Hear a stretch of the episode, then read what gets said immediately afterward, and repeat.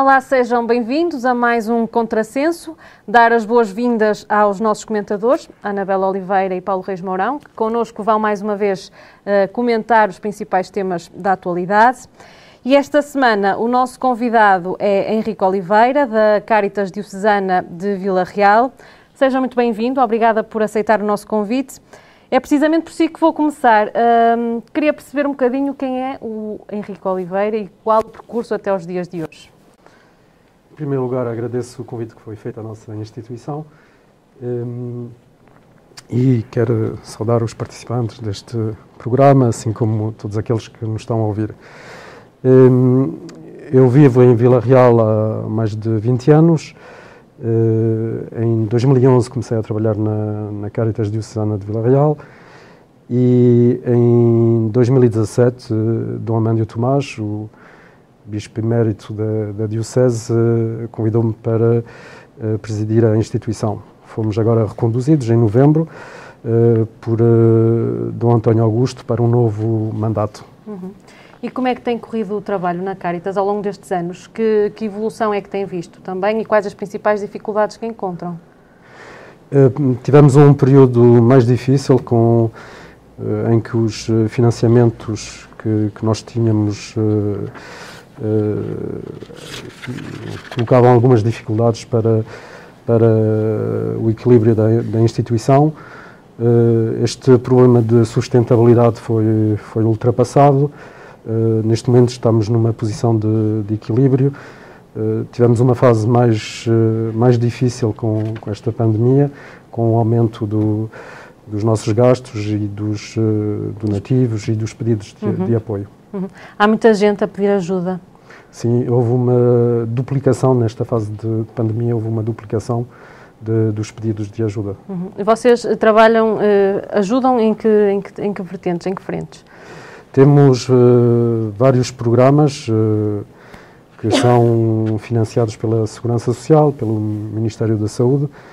Uh, os apoios que nós concedemos são apoios em bens alimentares através de um programa que se chama POPMC, um programa uhum.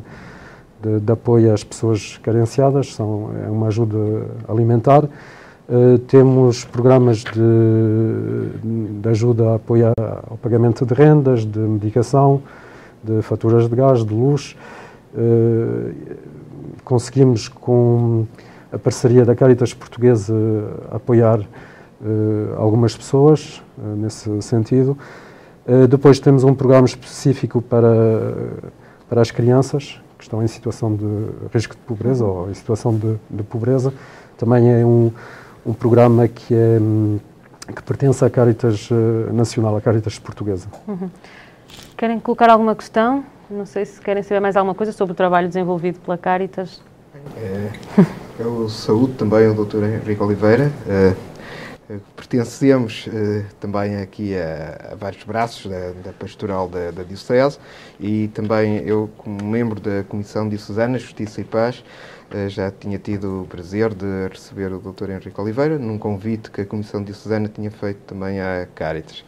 Eh, de facto, eh, a Caritas, a nível internacional, surge como uma extensão natural de, que a própria Igreja Católica fez a partir de determinados desafios, em finais do século XIX, e assentindo que diversas entidades inclusive avançavam para uma leitura diferenciada de apoio social e, portanto, ela própria, a Igreja Católica, sentia que não estava suficiente eh, nos seus esforços individualizados, muito concentrado em algumas congregações, em algumas irmandades e confrarias, e, portanto, dinamizou o aparecimento da Caritas Internacional e depois das diversas Caritas nacionais. Inclusive, por exemplo, eh, a Caritas de Braga surge após a Segunda Guerra Mundial, que é um período onde eh, se sentiu muito na, na região de, de, Braga o efeito da, da chegada, inclusive, de, de, pessoas que vinham da Espanha e de outras que faziam com que uh, o número de fragilizados na região fosse notório, uh, como também a de Vila Real, creio que foi criada em 1976, numa altura muito sensível também para, para a região e onde já se começava a notar determinados focos de população carenciada. E, e, nesse aspecto, creio que a Caritas Vila Real está atenta, e o Dr. Henrique Oliveira poderá também concretizar, das tais necessidades que o tempo atual coloca, nomeadamente eh, as comunidades envelhecidas, fragilizadas e isoladas, eh, sendo Vila Real uma capital do distrito, tem também por eh, expectativa, essa capacidade de receber estudantes deslocados, desenraizados, outras populações e, e pessoas que também, por vezes, dado o seu desenraizamento, têm carências próprias e, eventualmente, a Caritas tem esses programas também de acolhimento e desenvolvimento pessoal e comunitário, eh, onde intervêm, estou certo. Né? E, portanto, se o doutor Henrique Oliveira quiser concretizar alguns deles, o que seria útil. Mas antes disto, se me permitir, eh, retomando o, uh, o percurso histórico que o, Sr. Foi doutor... quase uma aula de história, não é? Uma mini aula de história. Aquilo que é interessante notar nesse percurso histórico, acho eu, é que a Caritas surge como uma iniciativa local, localizada numa diocese do, do sul da Alemanha, no final do século XIX. Foi uma iniciativa.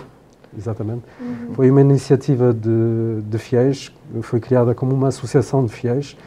Depois esta, essa experiência alastrou a outras dioceses uh, na Alemanha e uh, perante os, os, resultados, a eficácia, o, o envolvimento de, das populações, uh, os bispos pouco a pouco foram tomando essa iniciativa e criando caritas diocesanas.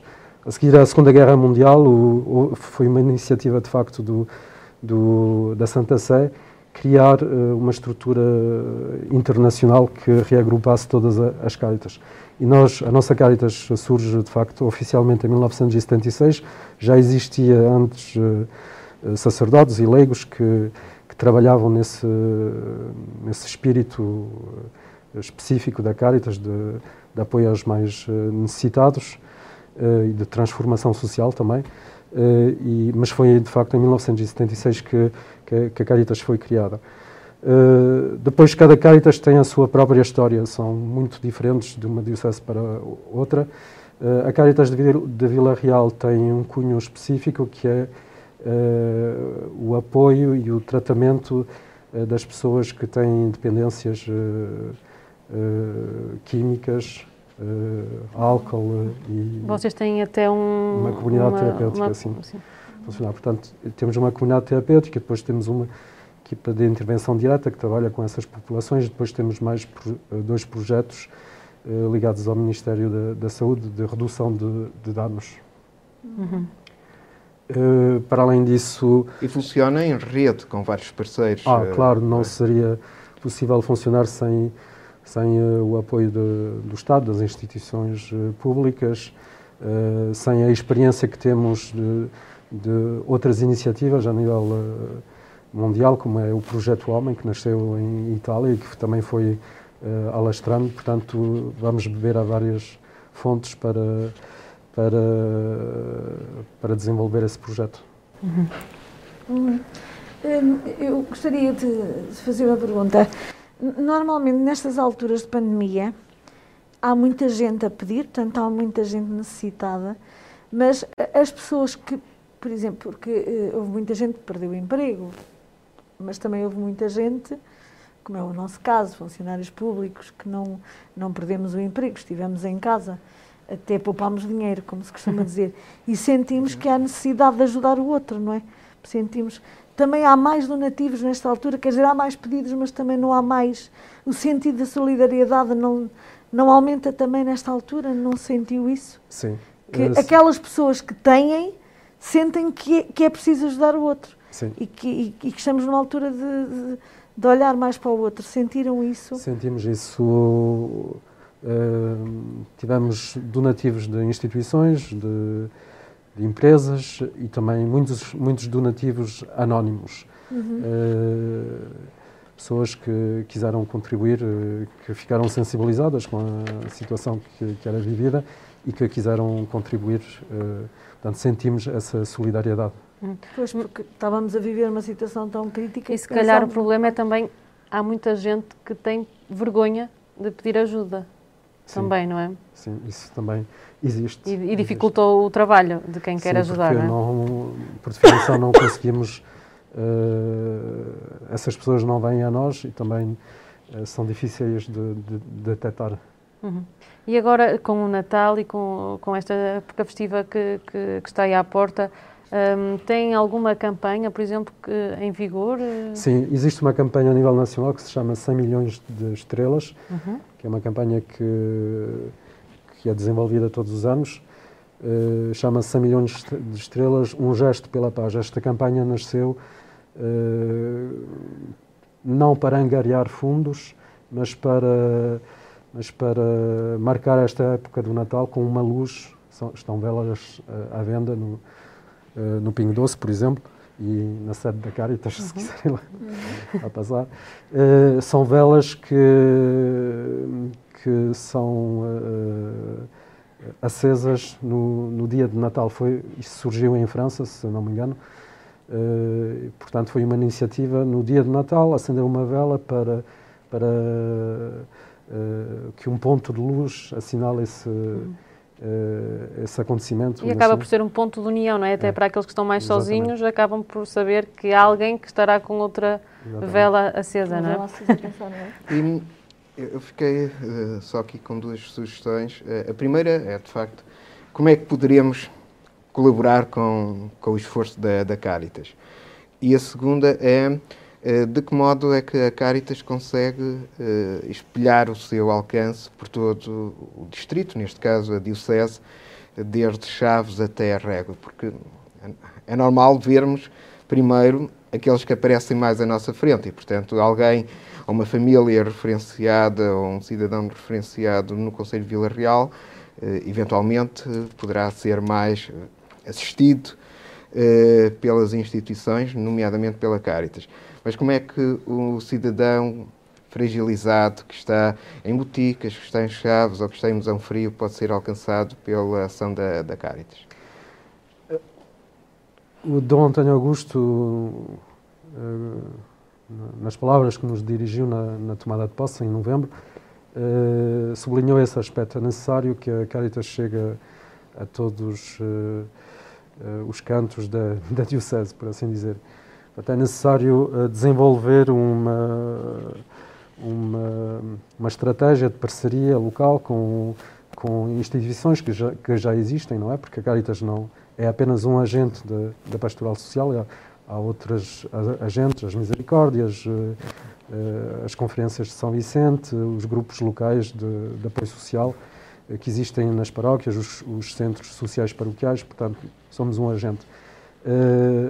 E, mas é necessário uh, que se crie uma rede para que uh, o trabalho dessas instituições, que é um trabalho local, que é necessário, um, um trabalho capilar, porque estão no terreno, uh, que esse trabalho seja dinamizado de forma a que se possa resolver as situações que, que apontou. Eh, nós uh, temos alguma intervenção fora do Conselho de Vila Real, trabalhamos em Ribeira de Pena, uh, temos feito trabalho com o estabelecimento prisional de Chaves, agora com a pandemia, claro que as coisas são, são mais difíceis. houve a criação de grupos locais de apoio social em duas paróquias de Chaves, e temos mantido contacto com, com, com esses grupos, mas de facto precisamos de, de aprofundar esse esforço e de, e de tentar eh, chegar à Diocese. Claro que isso não podemos fazer só, sozinhos, é necessário contar com as forças que existem no E como podemos ajudar, então, além dos donativos e da boa vontade? Uh, sim, podem, podem ajudar. Uh, eh, com os donativos e a boa vontade, eh, se bem que Uh, não temos uma estrutura que possa acolher o voluntariado como gostaríamos, porque é necessário acompanhar os voluntários, há uma série de exigências, é necessário ter algum cuidado, porque trabalhamos com crianças, etc. Uhum. mas podem, podem assinalar situações que conhecem no, uhum. no terreno. Isso é um, já é meio caminho andado, é, não é? é? Sim, já é uma ajuda, não é? Muito bem. Uh, acho que está tudo deste tema. Não sei se há algo que queira acrescentar. Voluntários está, estão em número suficiente, por exemplo? Uh, agora, com a, com a situação de pandemia, as campanhas que, que desenvolvíamos no, no terreno uh, ficaram muito reduzidas, uhum. uh, porque não foi possível trabalhar na rua como nós fazíamos da mesma forma. portanto, isso está em, em stand-by por, por, enquanto. Vamos ver o que é que o futuro nos reserva com esta pandemia. Uhum. Passamos então para, para, o, próximo, para o próximo tema, uh, que é um tema mais nacional, uh, falar sobre o aumento do salário mínimo, que foi então aprovado e que entrará em vigor em janeiro. Uh, sendo um tema de economia, acho que faz todo sentido começarmos aqui pelo professor Paulo. Que impactos é que isto poderá ter uh, para a Bem, economia? Impactos há positivos e há Sim, negativos. Claro. Uh, obviamente, uh, o lado mais positivo é o aumento mais, é? de ganhos reais em agregados e familiares em muitos trabalhadores. obviamente, o país reconheceu progresso tecnológico e, e, obviamente, até por uma questão de justiça e de justiça social, é óbvio que esses ganhos devem ser partilhados também por todos, nomeadamente por quem está na base. Os lados negativos que têm sido apontados, inclusive por um economista que, uh, que é um dos decanos até dos economistas de esquerda em Portugal, que é o Eugênio Rosa, uh, prende sobretudo com passarmos a cada vez mais ser um país do salário mínimo nacional. Isto é, esgota-se a capacidade de atualização da folha salarial uh, na base e aqueles técnicos uh, superiores que, por exemplo, oferem salários um pouco acima do salário mínimo nacional, que não são obrigados a ser atualizados, porque nem todos os salários estão indexados ao salário mínimo nacional. O que é que vai acontecer? Vai acontecer que aqueles salários que de lei devem ser atualizados e que estão indexados ao salário mínimo nacional são atualizados. Os outros não são. Curiosamente, acontece, por exemplo, muito disso nas misericórdias.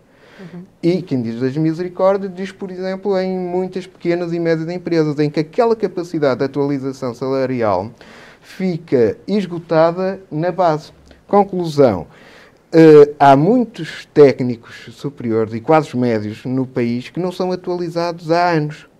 Porquê? Porque as entidades que são obrigadas a atualizar os salários são obrigadas a atualizar uma base que é uma base larga e que depois esgota completamente a folga, digamos assim, que eventualmente tinham de atualização eh, salarial. Isto depois, até em termos internacionais, dá origem a uma figura que eh, é da autoria de um eh, autor croata, que é o Milanovic, que é um, portanto, um economista que tem sido muito citado na, na última década e que trabalha com o Banco Mundial, que é o chamado elefante em que ele mostra que tem havido esta evolução em que os salários que mais crescem são os mais altos, portanto, uhum.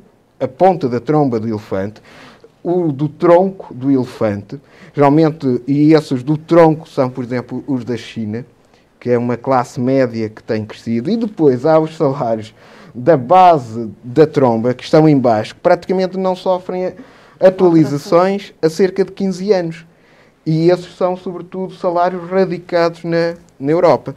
Mas e, aumento, obviamente, isso depois vai, por exemplo, para traz... as empresas, eh, vai ter naturalmente impacto, porque vão ter... Tem, é? Eh, lá está, tem que atualizar e, ter e é da Justiça e da Justiça Social que atualiza os salários. O problema é que, pouco a pouco, o salário mínimo vai ficando uh, muito mais próximo do segundo salário mínimo, que é o que vai logo uh, na, a seguir a base. Enquanto que antes, por exemplo, vamos supor que havia três níveis: os níveis de chefia, o nível intermédio e os níveis de base. E o nível de base estava em 100, o nível intermédio estava em 200 e o de chefia, por exemplo, estava em 400. O que agora está a acontecer é que o nível de base está, por exemplo, nos 180, o nível intermédio continua nos 200 e o nível de chefia sobe, por exemplo, para os 500.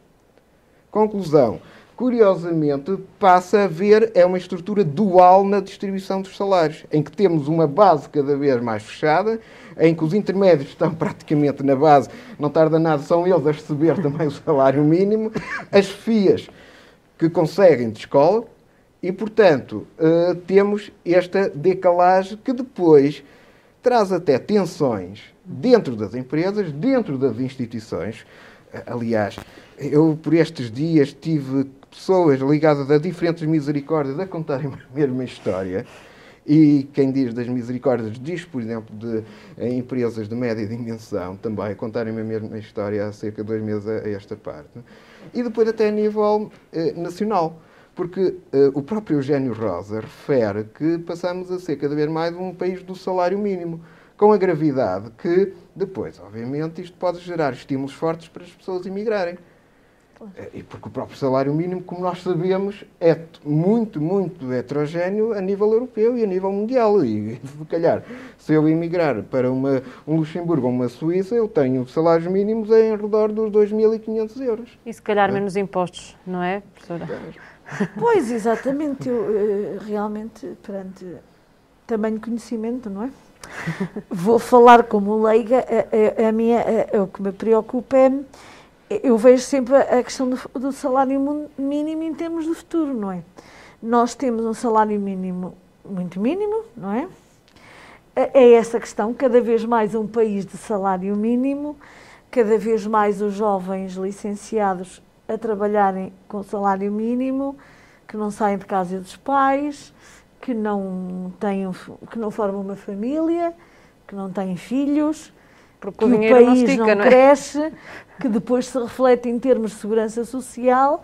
Portanto, o futuro está sempre comprometido. O Papa Francisco diz que a culpa é das mães, que são muito generosas e os filhos acabam por ficar em casa. Pois, exato, também é verdade. Mas quer dizer, porque depois que. Elas que, se calhar que, nem se importam, não é? Que, que, que portanto, que fazer, que, de, que formar uma família é cada vez mais tarde, a fertilidade é cada vez menor, etc, etc. E, portanto, é sempre um, um futuro comprometido.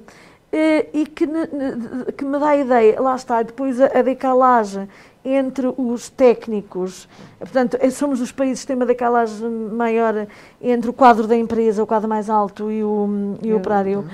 Um, e, e isso, isso preocupa-me sempre e, e não acho, é, é, óbvio, não sou especialista em economia, não percebo nada disso, mas preocupa-me sempre nós estarmos aquela subida, fazemos um acontecimento quando se sobe meia dúzia de tostões, não é?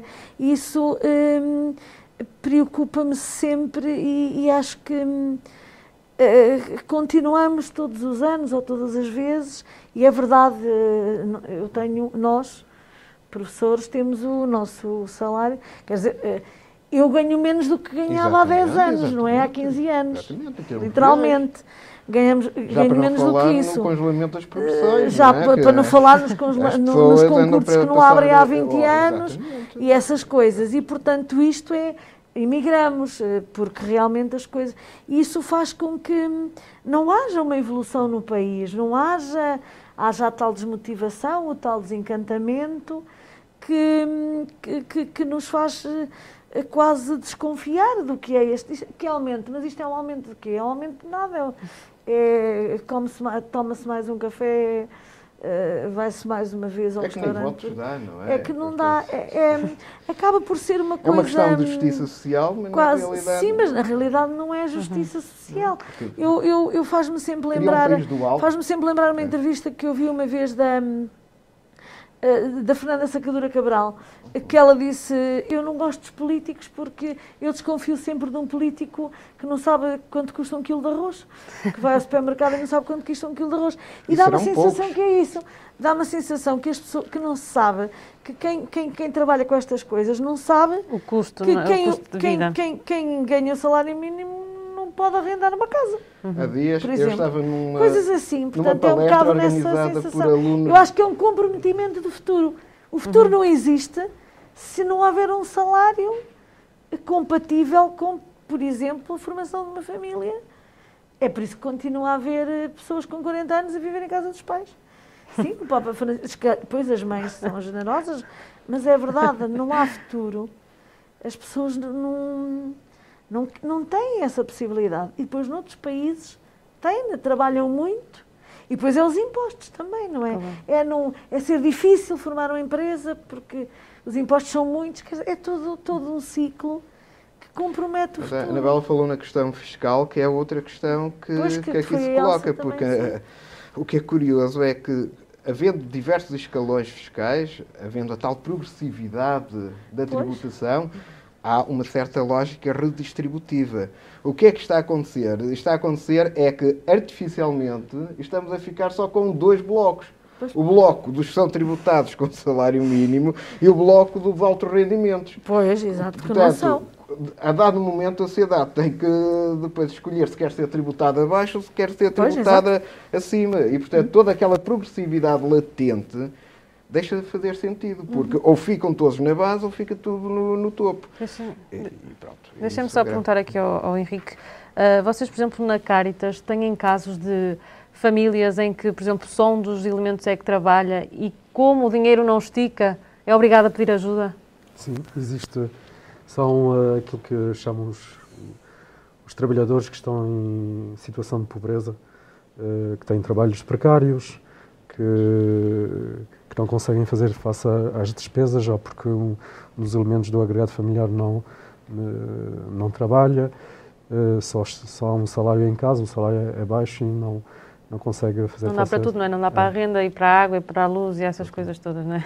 O que é grave, porque lá está. E Portugal é um país que tem uma elevada taxa de população ativa em limiar de pobreza. E, portanto, é que já nem falamos numa população desempregada ou fragilizada. Estamos a falar de uma população ativa que ocupa o seu dia a trabalhar, que chega ao final do mês e tem uma remuneração, e essa remuneração não é suficiente para alavancar de uma realidade de fragilidade. Muitas vezes não chega sequer para pagar a renda de casa, não é? Sim, sim, E, muito- e, por exemplo, de muitas empresas que, quando faliram, ah, havia casais, portanto, de casais que ficaram os dois no desemprego. Uhum. Porque houve muitos casos, eh, sobretudo naqueles, naqueles anos de crise, houve muitos casos de pequenas empresas que, que, que, que o casal, portanto, que isso que, que é mais grave, não é? Porque não ficaram os dois. E houve muitos casos desses. Portanto, as pessoas ficam completamente sem. E... É esperar para ver o que é que, o que, é que, o que, é que se segue, não é? Não, lá está. Eu acho que temos que ser positivos e otimistas, mas não podemos escamotear as dificuldades e temos que ser exigentes connosco e também com os outros. E uma dessas exigências é efetivamente termos um país mais justo e um país mais promissor. Até porque, recordando aqui, hum, acho que foi o Primeiro-Ministro que disse que é impossível subir o salário mínimo e não subir o resto, não é? O, o custo, de, por exemplo, da alimentação, das rendas, é, no fundo, a tirar eh, poeira para os olhos, não Aí, é? Aí, Porque aí sobe de um lado, há- mas há sobe do outro tempos. também, não é? Exatamente. Numa primeiro, num primeiro momento existe uma percepção de ganho real. Mas depois, quando a inflação acomoda, o ganho real desaparece. E, portanto, isso também é, pronto, é estudado, no sentido de que, eh, enquanto a inflação não, não disparar e não acomodar esse aumento salarial, eh, existe a percepção de que se consegue comprar um bocadinho mais com o aumento do salário nominal. Mas depois, obviamente, o aumento do salário nominal vai esvaziado pelo aumento da inflação. E, Mas eu acho que portanto, é assim aquela velha história. Dinheiro gera dinheiro. Se as pessoas tiverem mais poder de compra, a economia rola mais, não é? Se não tiverem, não sei, não É é? efeito multiplicador. É o efeito multiplicador. Se as pessoas não tiverem salário mínimo, se não, não fizerem compras, também nunca mais, quer dizer, eh, Agora, há depois é outra ideia? realidade, que é também o poder de compra diferenciado nas regiões, ah, também. nos locais. E, e, curiosamente, aqui também temos eh, uma moeda com duas faces. Por exemplo, Vila Real tem um poder de compra que é reconhecidamente elevado, mas, curiosamente, para quem está na base, Não, compra Real- muito menos Não, em Vila Vila Real é Real compra muito menos em Vila Real do que se, por exemplo, vivesse em Vila Pouca da Guiar, ou em Vila Nova de Foscoa, ou em São Frio.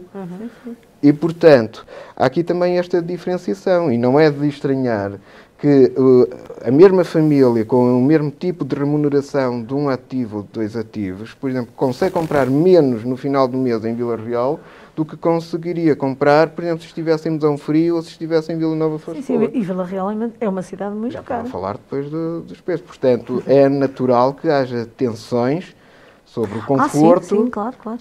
Localizado em cada um desses espaços. E quando eu digo Vila Real, digo uh, em outras cidades onde, uh, digamos assim, esta dicotomia se observa. E, por exemplo, Braga é outro exemplo também, onde esta dicotomia se, se uhum. observa. Não é? é que, curiosamente, o mesmo salário tem um poder de compra diferente em função se a pessoa está no escalão alto ou no escalão baixo uhum. do, do local onde vive. vive. Exatamente. Muito bem.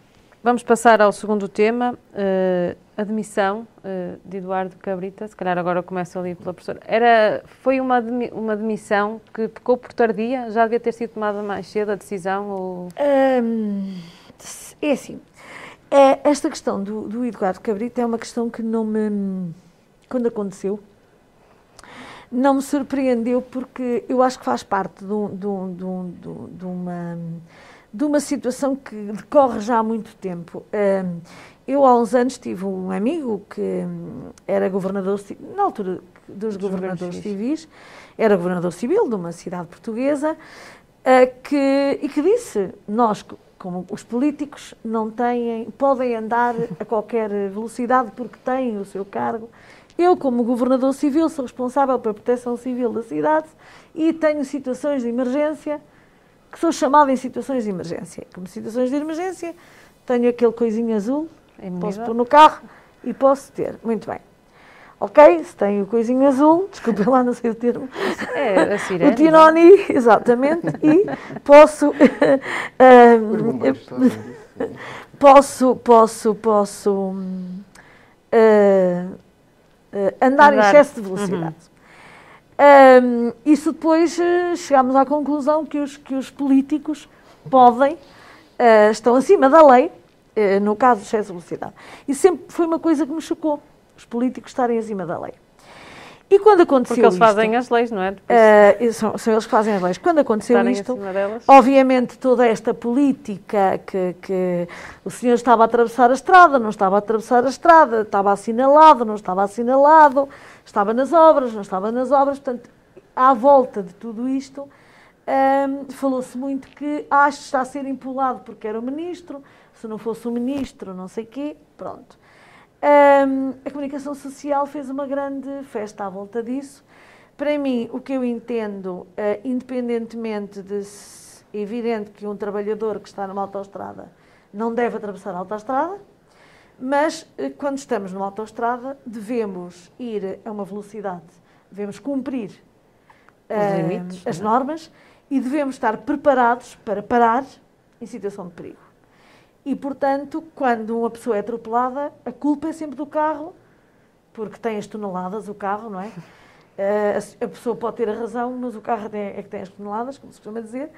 E, e eu acho que neste caso, uh, por muito, depois houve o caso, diziam que era o, o segurança que ia uhum. no carro e, portanto, o, o PSP. Isso agora vai ser um bocadinho a palavra de um contra o é outro, assim, não é? Vão lá sempre eu acho contra os que outros. o senhor ministro ia dentro do carro, não era ele que ia guiar, era o motorista, mas ele, como ministro, tem a obrigação de dizer ao motorista: o senhor não pode ir em excesso de velocidade. E, portanto, eu acho que devia ter-se demitido imediatamente no dia do acidente. Porque, primeiro, uh, não se pode ir a 168 km por hora numa autoestrada.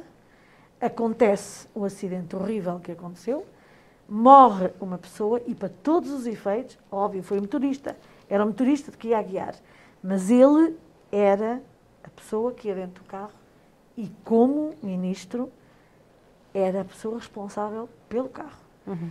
E acho que ele devia ter-se demitido naquele dia para não haver todo este empolamento, porque isto causa sofrimento à família, causou toda uma série de situações de de, enfim, de especulações, porque aqui há uma coisa grave. É assim. As três ninguém... famílias envolvidas diretamente. Exatamente. Isto é assim. Do há, uma. Um, do motorista. Do, passageiro, portanto, exato, do motorista. Do sinistrado. Do sinistrado independentemente de haver da, da, da, empresa, que disseram que a empresa que não, não localizou, não, uhum. não, não estava bem localizado as obras, não interessa acho que quando se tem um determinado cargo, de, a responsabilidade que se assume É assim, aconteceu, eu vou demitir-me, porque eu estava num carro e eu, como dono do carro, porque na realidade ele é o dono do carro naquele uhum. momento, eu não posso permitir que o meu motorista vá a esta velocidade. E eu, sinceramente, acho que é um bocadinho a velha história da mulher de César.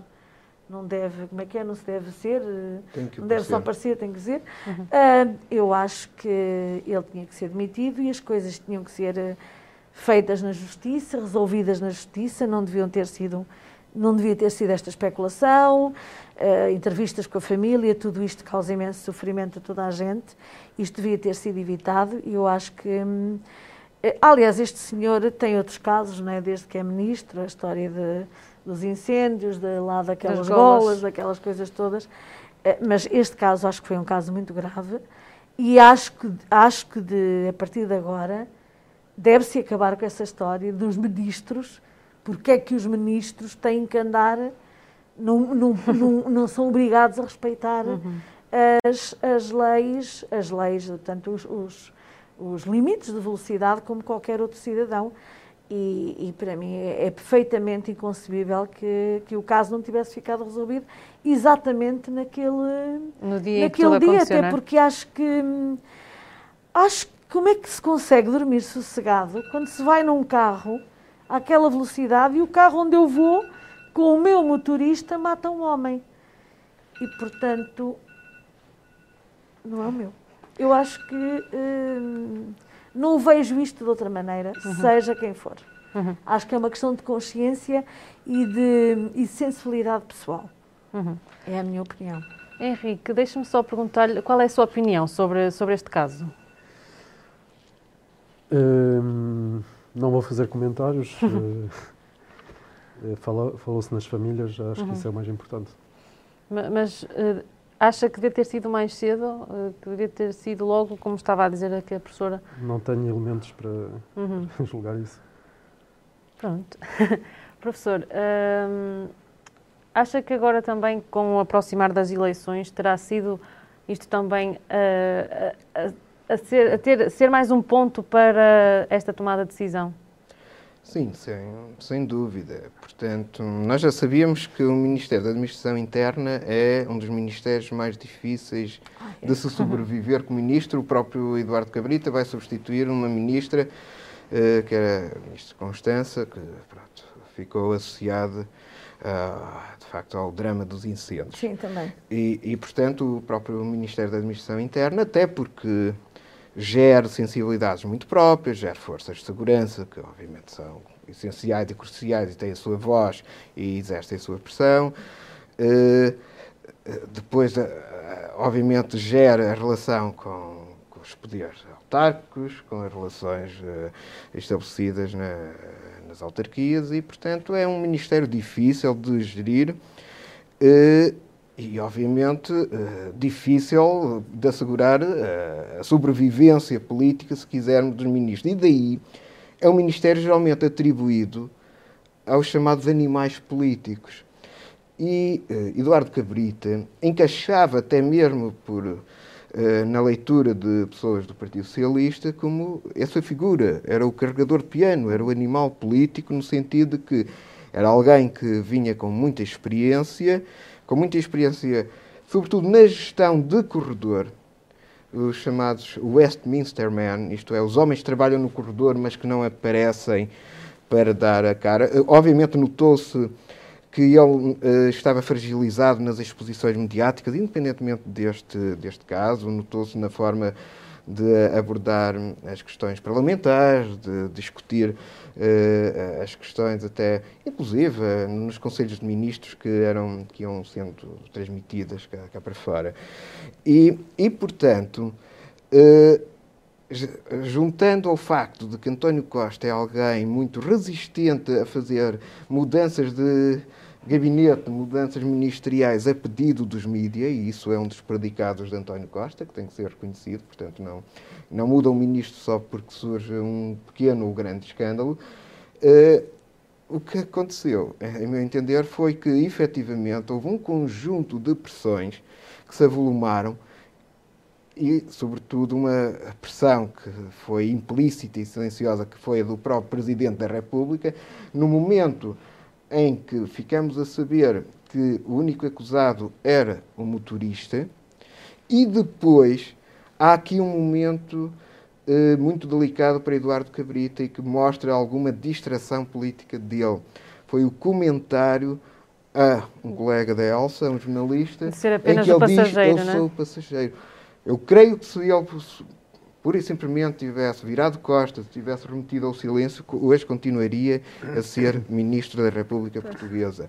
Ao dizer eu sou o passageiro, Foi esse comentário efetivamente que, que acabou por ficou isto todos não é? reconhecidos que ele era o, passageiro e ninguém discute isso, não era ele que tinha Mas o, é como, o pé como no dizia há pouco, acelerador. vai como passageiro, mas tem a capacidade para dizer... Tem a capacidade de regular, devagar, não é um passageiro. mas acima de tudo não é um passageiro qualquer. Ele não é um passageiro, ele é é um do passageiro que, pela figura que existe, era ele o principal motivo da viagem. Claro.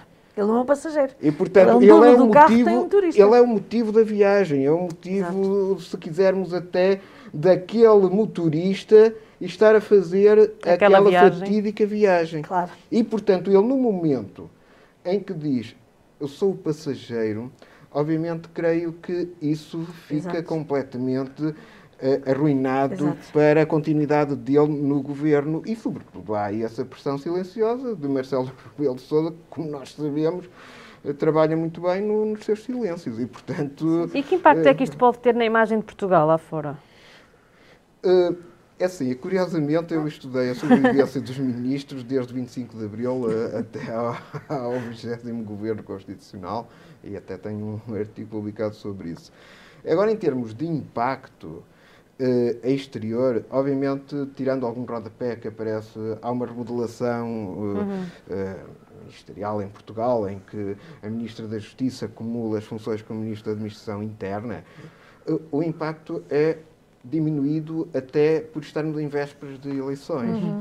Se não fosse assim, se calhar era maior, que, não o- Obviamente há aqui uma gestão, pronto, de só continuidade até haver de facto aí eh, a Novo consumação governo. das eleições.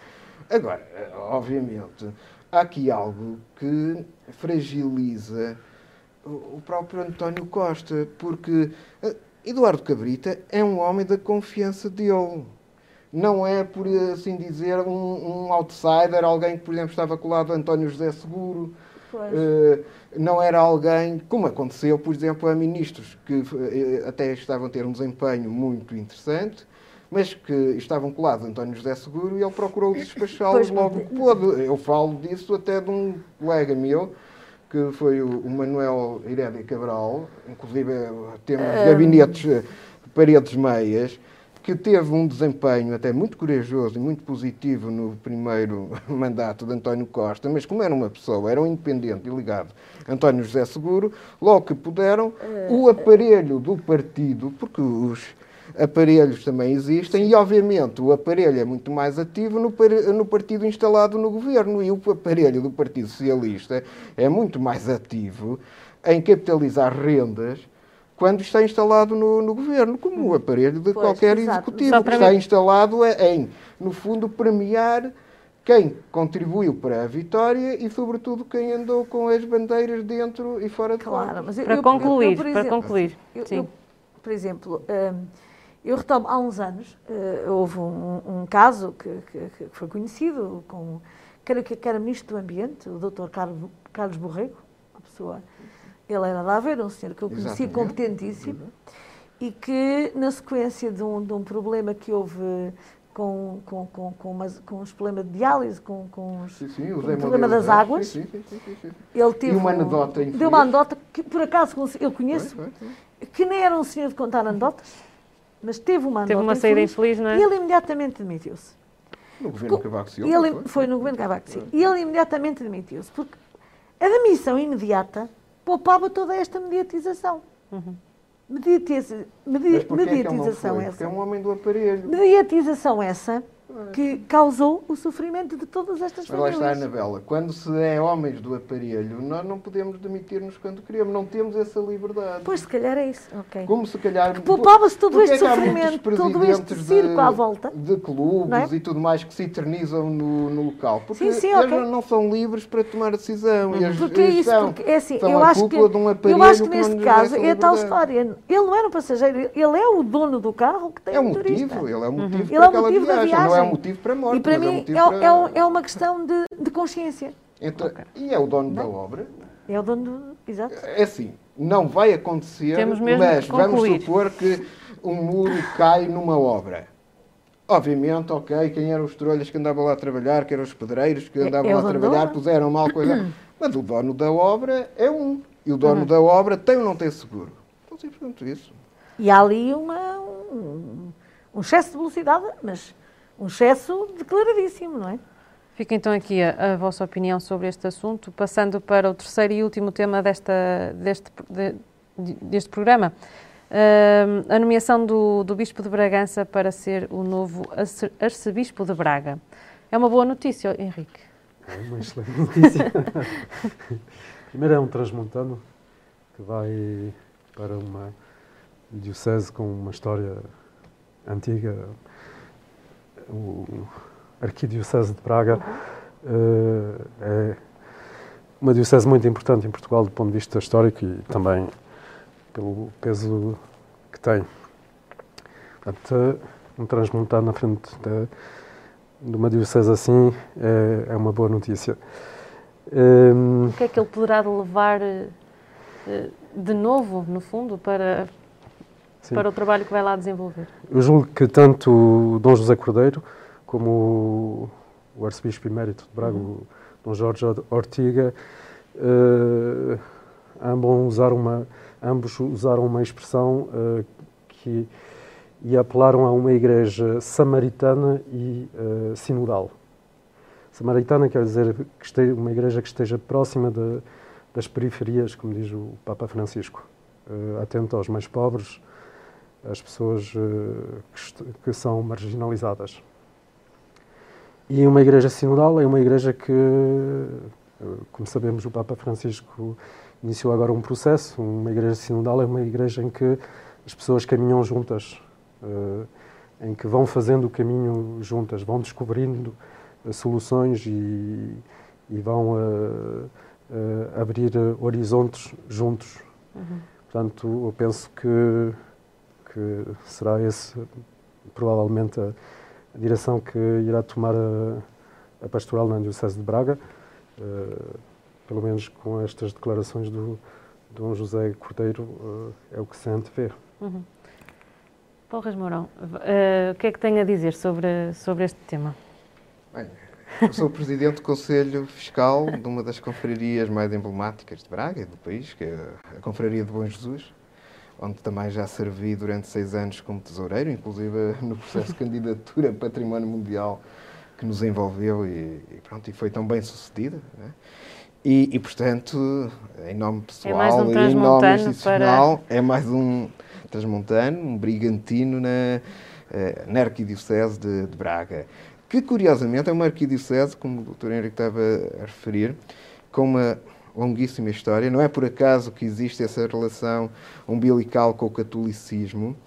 Eh, Foi dos primeiros locais onde se registaram martírios, eh, portanto, de cristãos. Curiosamente, a, a linha católica sempre foi muito radicada na Diocese da Galécia. Nós hoje, Galécia parece Galiza e é de onde veio o nome, mas a Galécia era a Diocese todo o noroeste peninsular e estava sediada eh, em Braga, onde, inclusive, muitos transmontanos foram arcebispos e com um excelente eh, trabalho. Eh, de facto, Dom José Cordeiro aparece em Braga anos depois de, por exemplo, outro transmontano, que foi Dom Manuel Linda, ser bispo auxiliar de Braga também, e eu tive, inclusive, o prazer de o acolher também, como já est- estava em Braga há mais anos, e acolheu também Dom Manuel Linda, e tive eh, excelentes momentos também com Dom Manuel Linda enquanto bispo auxiliar de, de Braga. De facto, Dom José Cordeiro vai receber uma herança de Dom Jorge Ortiga, que foi um uh, arcebispo que tem cuidado de uma forma muito especial da Diocese, no seu lado humano. Uh, ele, aliás, pronto, é uma pessoa muito empática, Dom Jorge Ortiga, mas com uma atenção é, muito, muito curiosa sobre a gestão do património e sobre a transparência das contas públicas. É curioso que, sendo eu tesoureiro da, da Confraria de Bom Jesus, pronto, sendo a minha área da economia, eu encontrei sempre nele um interlocutor que lia muito bem os indicadores económicos que os nossos relatórios apresentavam, que inclusive discutia connosco, portanto, as orientações que uh, uh, a Comissão Administrativa, por exemplo, do Bom Jesus, pretendia dar, as reformas económico-financeiras que o local necessitava. E, e, portanto, era alguém sensível também a esse lado, que eu acho que um uh, homem da, da Igreja hoje em dia também deve ser, porque também lá está o, o bem-fazer também se reflete em boas contas, em boas contas prestadas também à, pronto, à Igreja e à comunidade. Um, e, curiosamente, Dom, uh, uh, uh, Dom José Cordeiro é mais um brigantino, a ocupar, lá está, um cargo de proeminência nacional, e nesse aspecto nós temos, por exemplo, uhum. também Bragança com três secretários de Estado e, portanto, parece até, que o Bragança ver, anda é? a fazer um bom trabalho de casa. até ver. Um, uh, eh, e, e, e Vila Real, se calhar, também deveria ser contemplado com secretários de Estado, e, com ministros em próximos momentos e também futuramente Uh, como nós também temos, uh, naturais de Vila Real, muitos uhum. bispos e homens da, da, Igreja, também espero que também no futuro uh, a Diocese de Vila Real e o Distrito de Vila Real também tenham esse reconhecimento das, uhum. das uhum. devidas instâncias. E, e portanto, e passando aqui já a palavra a Anabela, há, uma, há um livro que eu, quando estiver com o Sr. Dom José Cordeiro, vou sugerir que é um livro escrito pelo verdadeiro Frei Luís Souza, que é Vida e Obra de uh, Frei Bartolomeu dos Martes, uhum. que agora é São Frei Bartolomeu uhum. dos Martes. É um livro muito bom, escrito, lá está, na altura em que Frei Luís Souza viveu, ali no finais do século XVII, e que, curiosamente, dá excelentes conselhos para alguém que chega a ser arcebispo de Braga. Uhum. Porquê? Porque o Frei Bartolomeu dos Martes era um homem de Lisboa e chega em Braga com o peso daquela instituição e vai perceber muitos dos desafios que em 400 anos continuam em Braga, continuam na Arquidiocese de Braga e continuam, no fundo, na Pastoral de Braga e, no fundo, com a humanidade e o humanismo que, que Braga uh, e uh, as comunidades uh, em volta e, obviamente, há depois todo esse peso simbólico que a Arquidiocese de Braga tem sobre as outras dioceses, quer queiramos, quer não. A Vila Real é uma diocese sucedânea da, da Arquidiocese de, de Braga. E, e, e, lá está. E o Frei Bartolomeu dos Martos, inclusive, visitou a, a essa tradição todas as paróquias de, daquela a arquidiocese enorme que praticamente ia até Bragança, ia de Belgaço e Monção e Caminha eh, e vinha praticamente aqui uhum. até ao Douro e, portanto, supostamente ele visitou e é um convite não só para essa proximidade de homem da Igreja que Dom José Cordeiro, obviamente, vai manter também em Braga, eh, mas de facto é uma leitura muito, muito interessante sobre os desafios para ser livre e continuar a ser livre, apesar dos cargos que uma pessoa tem. Passaram então a palavra. O que é que ainda há a dizer sobre este assunto? É assim, eu, eu vou dar eh, um outro ponto de vista. Um, eu fico muito contente. Eu fico muito contente por. Um, uh, eh, por esta, por esta, uhum, por nomeação. esta nomeação, uh, sobretudo porque vejo um, agora com outros olhos eh, nomeadamente uma reviravolta grande também na Igreja, porque tive ao longo da minha vida, também sou católica e pertenci a grupos de jovens, e tive alguns casos, eu diria, traumáticos eh, com eh, pessoas muito jovens, quer dizer, vi muitos padres jovens a serem extremamente, extremamente hum, eh, velhos, no sentido de uh, inquisidores, de não estarem velhos junto de espírito, das pessoas, é? velhos de espírito, e de serem extremamente conservadores, ultracatólicos no mau sentido do termo. E vou confessar que quando Dom José Cordeiro foi nomeado bispo de Bragança, e as pessoas disseram que maravilha, um bispo tão jovem, uhum. é muito bom que é um, um, um, bispo tão jovem. Teve algum receio nessa e altura? E o que eu disse foi? foi assim: olha, para chegar tão jovem a um cargo tão alto, é porque não é rebelde, é porque é, é do sistema.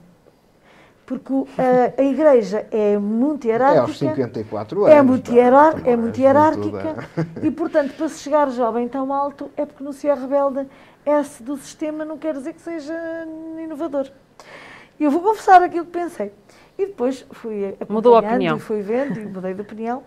Uh, embora não conheça pessoalmente e mudei de opinião e ainda bem, estou muito contente depois já toda uma série de pessoas que eu admiro muito e o Papa Francisco e o Cardeal Tolentino de Mendonça e outros padres que passaram na minha vida jovens e que eu admiro muito e que, e que me fizeram mudar de ideias e estou realmente muito contente, uh, embora continue a, a, a, continuar a passar na minha vida pessoas muito jovens uh, e que infelizmente uh, afastaram jovens da igreja, uhum. apesar de jovens afastaram jovens da igreja, também tive isso, mas ainda bem que, que, que mudei de opinião e estou muito contente não só por ser por ser um, por ser eh, alguém de Bragança que vai assumir um cargo histórico, porque não deixa de ser um cargo uhum.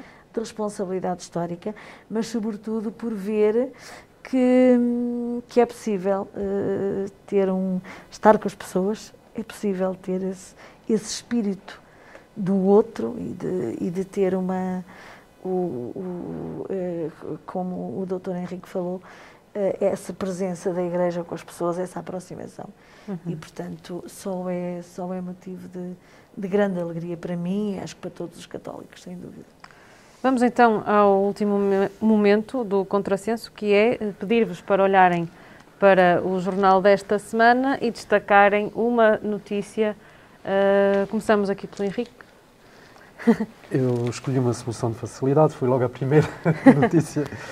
Uh, o que vem em primeira página, Alto Douro Vinheteiro, duas décadas de contrastes. Uhum. Uh, em primeiro lugar, esta região do Douro é, é, um tesouro. Nós que vivemos aqui na região, se calhar não, não temos muito consciência disso, mas quem vem de fora... Porque já estamos habituados, não é? é, é. mas quem vem de fora fica estupefacto com a beleza de, deste território. E não, só, não é só a beleza, penso que é o potencial que ele tem do ponto de vista económico, cultural, eh, social. E uh, a notícia fala de, de contrastes, de, da necessidade de uma estratégia uh, para um desenvolvimento integral que não deixe pessoas de parte, como pelo visto está a acontecer. Uhum. Essa, essa notícia. Muito bem. Paulo Reis Mourão, qual é o destaque desta semana? Uh, portanto, é o destaque que vem aqui na edição regional, na página 8. Lourenço Camilo da Costa dá nome à Rua na Cidade, uh, porque, acima de tudo, cumpre homenagear um, um, perfil de um cidadão que eu tive o prazer de conhecer, de, de, de ele me considerar amigo e um amigo muito reconhecido. Ele, inclusive, partilhava a mesa de café com o meu pai, o meu saudoso pai, que tinha sido aluno dele, e, e dava-me a honra de partilhar a mesa de café também comigo. E, de facto, quando nós falamos do professor Lourenço Camilo Costa, falamos de um exemplo de cidadão. Eu creio que estas homenagens importa para, hum, efetivamente, nós procurarmos replicar na nossa pequeneza a grandeza destes uh, vultos o professor Lourenço Camilo Costa, um vilarrealense convicto, um colaborador da Voz Trás-os-Montes, eh, que recheou a Voz Trás-os-Montes com centenas de artigos, eh, não só de opinião, mas artigos sobre a história local, numa altura em que era muito difícil fazer historiografia local, eh, de reflexões. Um homem ligado ao associativismo desportivo, e, portanto, desde logo, pessoas ligadas ao associativismo são pessoas que aproximam as outras pessoas, que, que têm esse efeito agregador e construtivo, eh, que durante décadas foi uma figura do, do desporto eh, e, obviamente, lá está, junta desporto, junta cultura, junta educação, junta afabilidade e, e portanto, creio que eh, é muito importante este tipo de homenagens para, lá está, aqueles que assentem e aqueles que vão reconhecendo estes vultos possam replicar, porque são exemplos de cidadania e são exemplos que mostram que é possível ser-se um grande cidadão em qualquer local, seja ele Vila Real, seja ele Nova Iorque ou seja ele na, na Etiópia. Portanto, são estes exemplos que nos deixam e, portanto, são estes exemplos que nós, na nossa pequenez, devemos procurar replicar. Uhum. Anabela?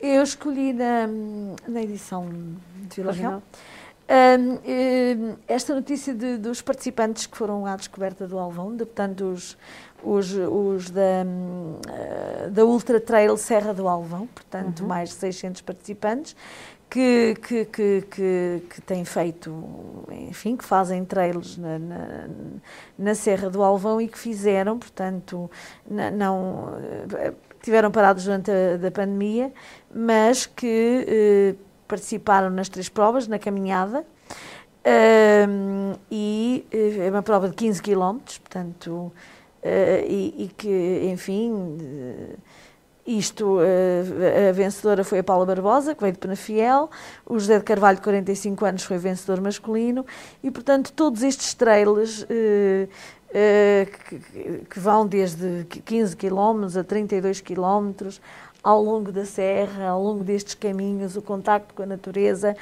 esta maneira de viver a natureza, de a respeitar de, e de fazer bem à saúde, não é? Porque são, são, são momentos muito bons para a natureza, mas também, sobretudo, o exercício físico, o convívio, a disciplina.